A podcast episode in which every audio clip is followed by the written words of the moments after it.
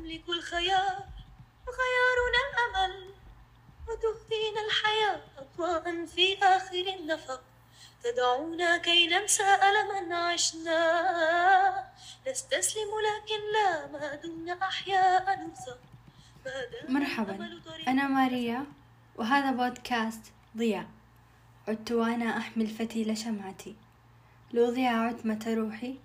وأدل كل من يريد أن يستدل في طريقه. إنها الساعة الثالثة عصرا حيث لا أحد حولي سوى أفكاري وتساؤلاتي التي ترافقني أينما ذهبت. في هذه اللحظة كنت أقرأ في كتاب بيكاسو وستاربوكس ذكر الكاتب اسم فيلسوف طالما تردد علي هذا الاسم ولكن لم أكن أعرف عنه شيء سوى تلك الاقتباسات التي نسبت له. التقطت هاتفي وتحركت إلى متصفح جوجل وبحثت عن سقراط. وجدت أنه كان ذا جاذبية عظيمة وذهن لامع وفريد لكنه كان إلى جانب ذلك مزعج جدا. شخصا يثير الناس من سباتهم قد أحبه البعض واعتقد آخرون أن له تأثير خطر.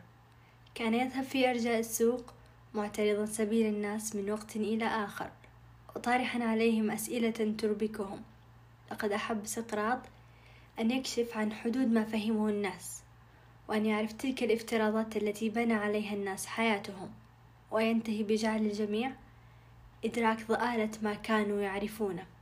وكان هناك العديد من الشباب الذين يتبعونه ويأخذون العلم منه حيث كانت تساؤلاته تثير الرغبة في معرفة المزيد.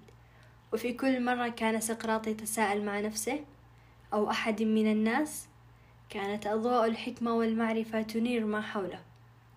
أحزنني معرفة أن موت سقراط كان إعداما والسبب أنه رفض التخلي عن أفكاره والتوقف عن تساؤلاته لأنها تنير عقول الشباب الذين اتبعوه. وكان آخر خطاب له قاله للقاضي قبل أن يعدم يقول سقراط كنت أفتش عن الحقيقة أبحث عنها كما يبحث الجائع عن طعام ليحفظ عليه حياته وليمده بالغذاء والقوة. ولم أستطع أن أقبل الأفكار من غير مناقشتها فلقد كنت في حاجة لكي أرضي ذلك النداء الملح الذي يريد من كل إنسان أن يجتهد للوصول إلى حقيقة كاملة وها أنا ذا. لا يهمني أن أكون مثلكم. لا أملك شيئا من علم. ولكنني لا أريد أن أعاني مما تعانون من جهل. كم هو محزن أننا نعيش في عصر ينبذ من لديه ملكية فكرية ويرحبون بمن يسير معهم في سرب الجهل واللامبالاة يمضون في الحياة بلا وجهة ولا هدف متشابهون في قوالب فارغة من كل شيء يمنحهم قيمة. ولشدة فراغ عقولهم تسمع صدى أفكارهم. إذا ما الفائدة من التساؤلات؟ أن نتساءل يعني أن نمعن التفكير والتأمل. فالتأمل في حياتنا وديننا مبدأ وضعه الرسول الكريم صلى الله عليه وسلم. فقد كان قبل الرسالة يقضي جل وقته في غار حراء يتأمل ويتفكر إلى أن جاءه الوحي. أن نتساءل يعني أن ننير عتمة أرواحنا. من الجهل إلى ضياء اليقين والمعرفة وأن نطمئن والطمأنينة محلها العقل أولا ومن ثم القلب فالقلب يأخذ الأمور بظواهرها. أما العقل يجرد الأمور ويصل إلى حقيقتها. التساؤل صفة إنسانية تلازم الإنسان إلى أن يحجر على تفكيره الآخرون. فحينما نقبل الأشياء دون أن نفكر فيها فإننا نتحول إلى قطيع يسوده الجهل وتعمه الفوضى.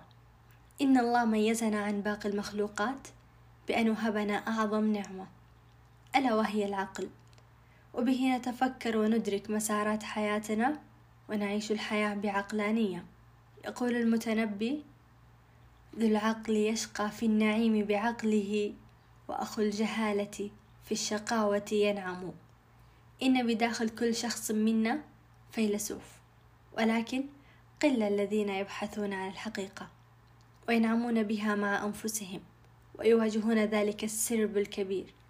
الذين يجهلون حقيقة ما تكنه أنفسهم ويظنون أنهم منعمون بجهلهم. وجدت أن كل عظماء التاريخ كان التساؤل والبحث عن الحقيقة هو دافعهم الأول في الحياة وليعيشوا حياة طيبة.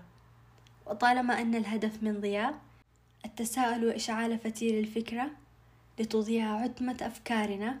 شاركوني تساؤلاتكم على حسابي في تويتر ولا تنسون تقييم الحلقة ومشاركتها مع من تحبون. دمتم بكل حب وود ألتقيكم في حلقة قادمة وضياء آخر نستنير به.